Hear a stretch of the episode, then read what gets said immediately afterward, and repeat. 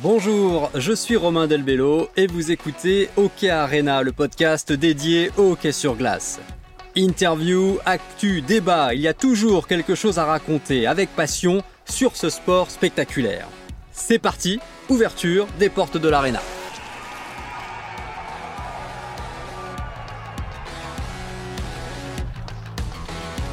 En plus d'être un sport spectaculaire, le hockey, n'ayons pas peur des mots, est un art. Franchement, vous en connaissez beaucoup euh, des sports, vous, où il faut être capable de faire autant de choses à la fois. Savoir patiner, ce qui n'est pas inné.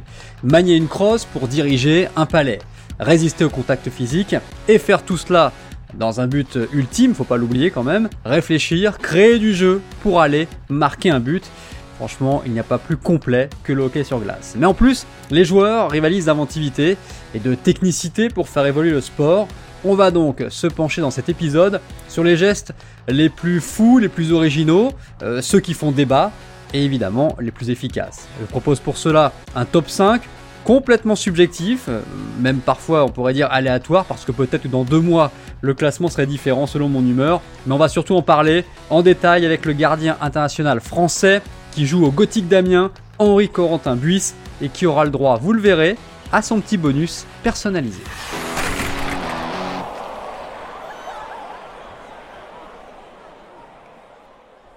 On commence donc en cinquième position avec un geste qui porte le nom d'un joueur, et ça c'est quand même la reconnaissance absolue. À titre personnel, c'est d'ailleurs mon joueur préféré dans toute l'histoire du hockey, c'est pour l'anecdote.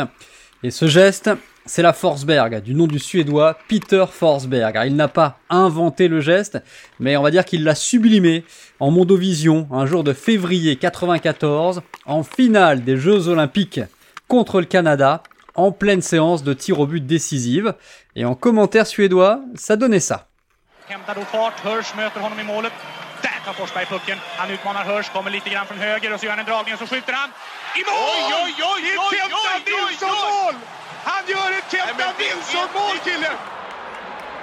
Alors, qu'est-ce qui provoque ce oi oi oi oi oi? Eh bien, c'est cette feinte que je vais euh, vous raconter, et c'est le grand défi de ce podcast, d'écrire à l'oral des actions spectaculaires, mais surtout vous donner envie euh, d'aller les voir ou les revoir si vous les connaissez sur internet en tapant les mots-clés, vous êtes sûr de les trouver.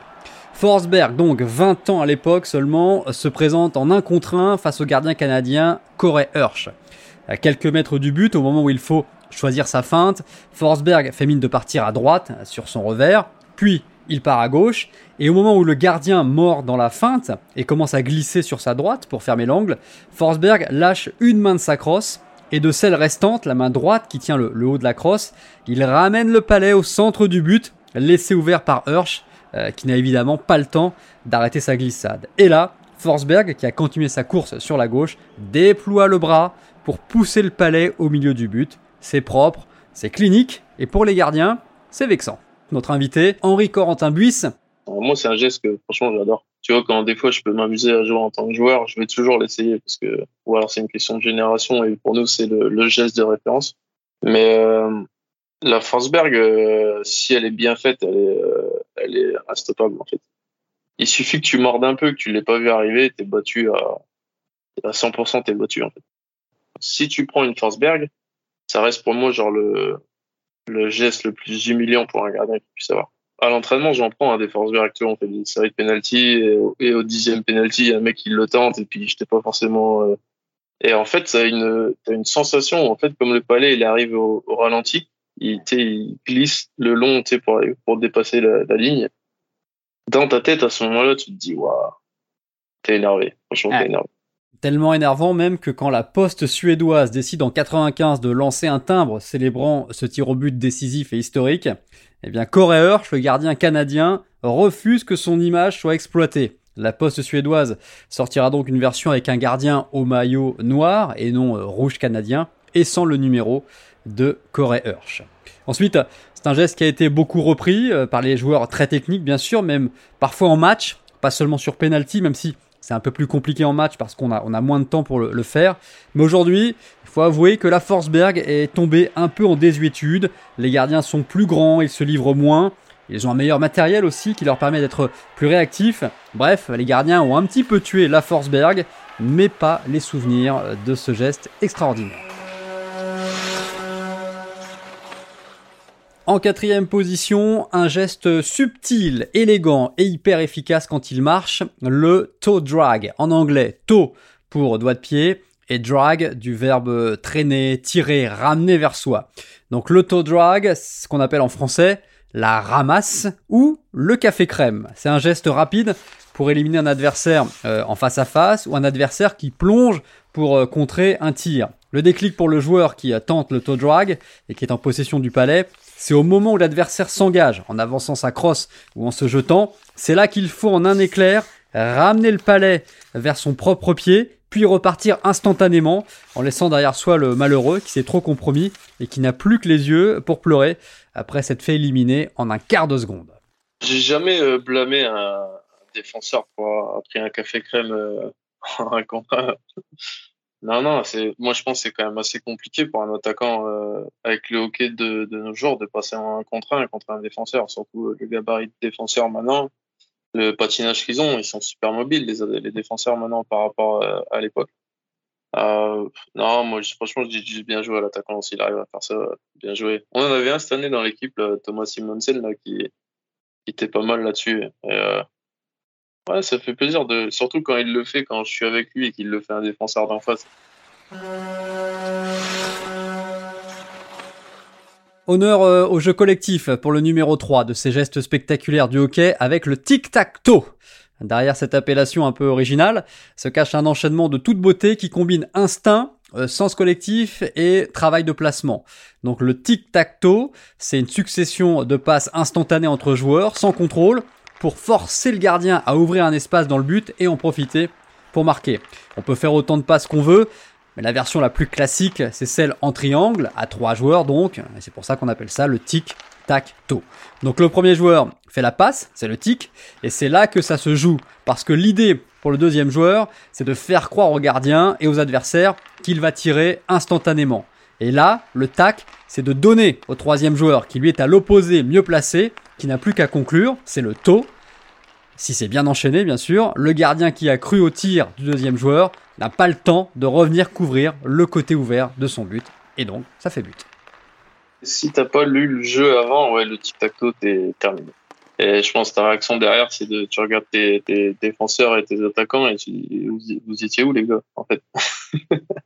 Mais euh, si tu le vois pas arriver, le jeu, des fois, comme on travaille les powerplay des autres équipes, on sait ce qui, à peu près ce qu'ils vont faire. Donc des fois, ils font un, un, super jeu, mais en fait, le gardien, il est déjà sur place parce qu'il il connaît le jeu et il est arrivé. Mais euh, quand, ça, quand ça marche, ouais, c'est, euh, on se retrouve à gauche et en fait le palais il est à droite. C'est infernal. Petite parenthèse maintenant dans ce classement des gestes de joueurs de champ pour rendre hommage quand même aux gardiens de but parce qu'ils sont capables de parades exceptionnelles. Et l'une de celles qui nous a marqué cette saison, c'est celle du gardien français Henri Corentin Buisse, donc notre invité, lors du tournoi de qualification olympique en août contre l'Italie. À ce moment, la France mène 2-0, on est dans la dernière minute euh, du match et l'Italie pousse pour revenir au score. Elle envoie un tir à distance sur le but français. Le palais est repoussé sur la droite par le gardien français, mais en direction d'un joueur italien qui, tout seul, a le but grand ouvert. Je vous laisse vivre l'action avec aux commentaires sur Sport en France, Charles Trognon et Stéphane Clou. Oui, le décalage. Le palais qui oh jusqu'à péter l'arrêt L'arrêt extraordinaire Oh, de Henri Corentin Buisse Oh, c'est l'arrêt du tournoi, c'est peut-être l'arrêt de l'année. Il est extraordinaire cet arrêt de Henri Corentin Buisse. Il est superbe Incroyable parade oui, un arrêt exceptionnel devant ce joueur italien qui avait le but grand ouvert, parce que le gardien français a déployé son bras droit pour détourner de la plaque le tir. Et pour réaliser cette parade, Henri Corentin Buis a eu recours à un geste salvateur qui n'existe pas dans le manuel des gardiens. Qu'a-t-il donc fait? Explication du gardien français. Justement, la tendance, ce serait de, de mettre la crosse en opposition. Souvent, ça arrive que les gardiens fassent des arrêts comme ça du manche de la crosse, tu vois. Et euh, je pense que j'aurais, j'aurais pas le temps en fait de, de pouvoir déployer mon ma plaque. Du coup, je, je jette la crosse. Tu vois, là, je tente un peu le, le tout pour le tout. Euh... Parce que ça aurait changé quoi si tu avais gardé ta crosse en fait? J'aurais pas pu avoir autant de, de distance couverte. Tu vois, j'aurais pas pu tendre autant mon bras et, et la façon, ça je m'en souviens, la façon dont j'ai incliné mon plateau j'aurais pas pu, euh, j'aurais pas pu le faire avec une crosse en fait. Mais euh, tu vois, tu peux le toucher et qu'il parte quand même en lucarne en fait. Et, et là, je regarde la réaction du joueur, je vois qu'il bouge pas. Il est, il est dégoûté. Et en fait, en, en, regardant derrière, en cherchant le palais, je vois l'arbitre, je le vois faire le signe de bras qui a pas bu. Et, euh, et après, derrière, il fallait, fallait, se remettre dedans, mais tu as ce petit moment de. Tu te dis, ouais, j'ai fait un arrêt, euh, j'ai fait un arrêt incroyable. Et je crois que j'enchaîne sur un grand écart mitaine derrière, je crois, un truc comme ça. Là, t'avais pris la confiance, quoi. Ouais, j'ai eu un bon 30 secondes dans ma carrière qui a été incroyable. Est-ce que c'est un arrêt que tu recommandes au gardien? Enfin, une technique que tu recommandes? Ouais, je sais pas. En fait, techniquement parlant, et, euh, et, tu vois, on a rigolé avec le, coach gardien derrière, c'est que techniquement parlant, l'arrêt il est mauvais en fait. Parce que euh, normalement, j'aurais dû aller couvrir, euh, tu vois, faire une poussée sur ma jambe gauche, aller couvrir le plus possible et, m'étendre encore plus. Mais ce geste-là, je pense que j'ai dû le faire aux entraînements. Tu le fais assez souvent en match, déjà arrivé de le faire, mais jamais de ma vie j'avais arrêté de parler c'est pour ça que je te dis, c'est pas un arrêt, je pense, qui se fera euh, à tous les matchs. Et c'est justement ça qui rend euh, précieux et inoubliable ce jeté de crosse signé Henri Corentin Buis. Retour sur notre top 5 des gestes incroyables euh, du hockey avec le numéro 2, le spinorama ou le tourniquet en français. C'est un geste que j'adore, esthétiquement magnifique, digne presque du patinage artistique et puis qui aussi, c'est important, est euh, très efficace. Donc le spinorama, c'est quand le joueur fait un tour sur lui-même à 360 degrés pour éliminer un adversaire. Alors attention, quand je dis 360 degrés, je parle pas d'un salto hein, en l'air, ce serait hyper dangereux, puis euh, ça n'aurait aucun intérêt dans le jeu. Non, je parle d'un joueur lancé qui, un peu comme une toupie, fait une rotation sur lui-même pour contourner l'adversaire et continuer euh, dans le sens du jeu. C'est assez bluffant pour les adversaires et très difficile à voir venir. Pas étonnant que les spécialistes du genre se nomment Piquet Subban ou Patrick Kane, des joueurs au patinage et à la technique hors norme. Et ce qui est intéressant avec le spinorama, c'est que le geste a été interdit il y a quelques années pour les pénalties, pas euh, dans le cours du jeu, mais sur les, les pénalties et les tirs au but. Parce qu'en arrivant sur le gardien, le joueur part sur un côté, il embarque le goal, et puis il poursuit sa rotation pour marquer dans le but vide. Et puis c'est évidemment quasiment imparable pour le, le, gardien, mais le palais fait une sorte de retour en arrière, et ça a été considéré comme illégal et donc interdit. C'est pas bien grave parce qu'honnêtement, c'est beaucoup plus joli au cœur d'une action que sur un penalty.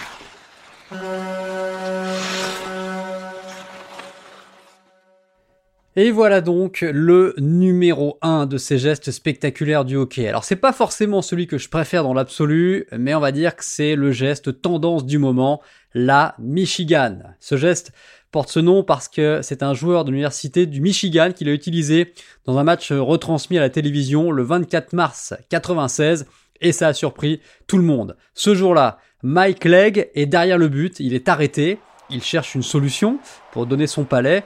Aucun défenseur ne vient vraiment le presser. Alors il se penche, il pose la palette sur le palais de sorte à le ramasser et à le coller en quelque sorte sur l'intérieur de la palette. Puis il le porte et il le glisse dans l'angle sous la barre au-dessus de l'épaule du gardien qui n'a rien vu venir. Si les joueurs ils arrivent à le faire, euh, tant mieux pour le spectacle, tant mieux pour les gardiens, c'est euh, une horreur. Franchement, c'est une horreur. Parce qu'en fait, euh, on n'a pas vraiment de technique, tu vois, pour arrêter ça. Et puis ça se fait tellement, c'est pas donné à tous les joueurs de pouvoir faire ça. En plus, il faut, il faut que le palais, il n'y ait pas de neige dessus. Enfin voilà, il faut quand même beaucoup de, de, de conditions pour que les joueurs puissent, puissent faire ça. Mais bon, il y en a de plus en plus qui arrivent à le faire. Est-ce que quelqu'un a déjà essayé de te le faire en match ou à l'entraînement? Non, à l'entraînement. Euh on me l'a jamais fait parce que je pense que j'apprécierais pas si un joueur qui essaye ça sur moi. Mais euh, en match, on l'a déjà essayé. Euh, c'est surprenant d'ailleurs. On l'a déjà essayé deux ou trois fois sur moi. Je me souviendrai toujours de la première fois où on a essayé ça sur moi. Je, bah, jouais contre Amiens. Je crois que j'étais à Dijon. En fait, le seul moyen que j'ai trouvé, c'est de mettre un slash dans la course du joueur. Et t'as pris, t'as pris pénalité? Qu'est-ce que t'as fait? Non, non, j'ai rien pris. Mais tu vois, trois fois on a essayé ça sur moi, trois fois j'ai mis un slash et trois fois ça a marché. Alors c'est une parade qui peut être sanctionnée, donc il va falloir que les gardiens trouvent une autre solution euh, prochainement. Euh, la Michigan peut donc se faire derrière le but, mais aussi en pleine course. Et en Amérique, on l'appelle aussi la crosse, du nom de ce sport où les joueurs ont un filet au bout de leur crosse et ils peuvent marquer de cette manière. En hockey, le geste lui avait disparu de la circulation euh, après 96. Et puis il est revenu euh, en force ces dernières années, avec notamment l'attaquant russe de Carolina, Svechnikov, qui l'a réintroduit, si on peut dire, en NHL. Et il pourrait bien changer de nom euh, prochainement et devenir la Zegras, tellement le joueur d'Anaheim est en train de s'approprier ce geste. Parce que non seulement Trevor Zegras donc marque régulièrement euh, sur une Michigan, mais cette saison, il a innové, il s'en est servi pour faire une passe décisive derrière la cage. Le palais a alors été repris de voler devant le but par son coéquipier Milano et ça a fait un sacré buzz. And Raquel, Raquel will skate that down. He's got Zegers behind the net. He knows he's there. He goes right to him. Zegers, here he can. Oh, look at this! Oh, he it's in! Oh my goodness, what a goal! The magic of Trevor Zegers. Oh la magie de Trevor Zegras! Il faut qu'on revoie ça. Waouh Alors il est derrière le but, on a l'impression qu'il va faire la Michigan. Il monte le palais sur la crosse et il la donne par-dessus le but à Milano. Et vous voyez la réaction de Zegras qui se prend la tête, il se dit c'est pas possible, ça ait marché. Et c'est un geste qui bouscule tellement les habitudes que certains ont du mal à s'y faire encore, dont l'ancien entraîneur NHL John Tortorella, plutôt conservateur, et qui a déclaré que ce geste ne lui plaisait pas parce qu'il était contre l'esprit du hockey originel. C'est un vaste combat, euh, probablement perdu d'avance pour Tortorella. Voilà pour ce voyage, j'espère qu'il vous a plu au pays des gestes improbables du hockey. Un grand merci à Henri Corentin Buis pour son éclairage, le gardien français euh, qu'on va suivre aux mondiaux puisque les Bleus seront en Finlande en mai à partir du 13 mai pour les championnats du monde où ils affronteront euh, notamment euh, le Canada. Et où on aura peut-être la possibilité de voir donc ces gestes incroyables. N'hésitez pas en tout cas à suivre les Bleus et à aller voir sur internet ces gestes dont on a parlé parce que c'est vraiment impressionnant. Et n'hésitez pas non plus à vous replonger dans les épisodes de Hockey Arena sur toutes les plateformes de podcast. Salut à tous